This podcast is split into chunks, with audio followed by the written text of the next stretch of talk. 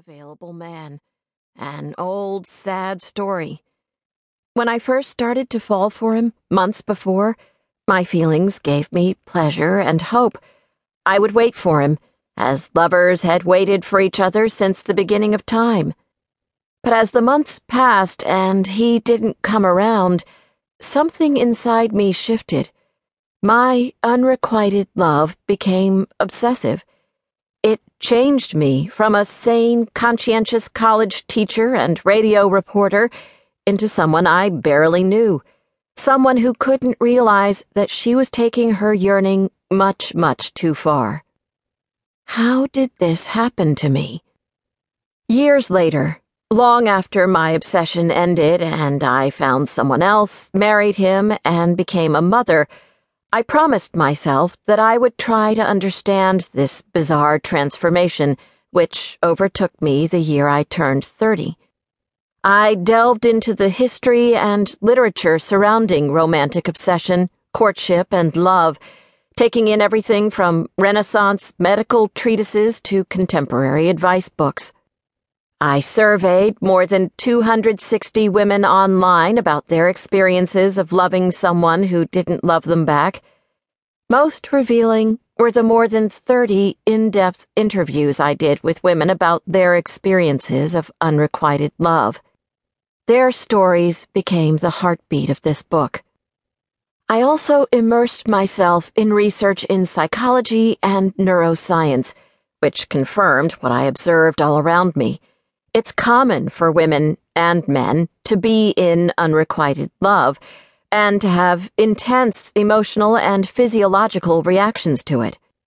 They may obsess to the point of being able to think of little else. They may take the feelings out on themselves, acting in self destructive ways, or they may act out, emotionally and even physically, to hurt the person who's rejecting them. Though unrequited love can get out of hand, it doesn't have to. I found in my interviews and in historical accounts of women's lives abundant evidence of the powerful benefits of unrequited love. It can move us in unexpected and important ways.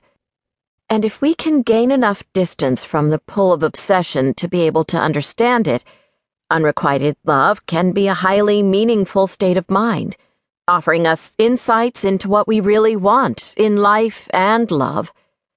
Almost inevitably, it's not the person we've been fixated on. We live in an era of romantic practicality. The prevailing attitude toward the lovelorn, regurgitated again and again in formulaic advice books, is if someone doesn't love you back, just move on. Yet research suggests that moving on isn't so easy. Unrequited love is a near universal experience. In one survey, 93% of respondents had been rejected by someone they passionately loved. Both men and women experience unrequited love, and there is no clear evidence that one sex is more vulnerable to it than the other. I decided to focus on women because society judges women in unrequited love more harshly. At the same time, it seems to understand them less. This tendency to dismiss the unwanted woman may come from the belief that women have more at stake in the mating game. They are the ones, with their time bound reproductive systems, who are under more pressure to find a partner sooner, particularly these days. The median age of marriage is rising and marriage rates are falling. At last count, just 51% of adults 18 and older are married.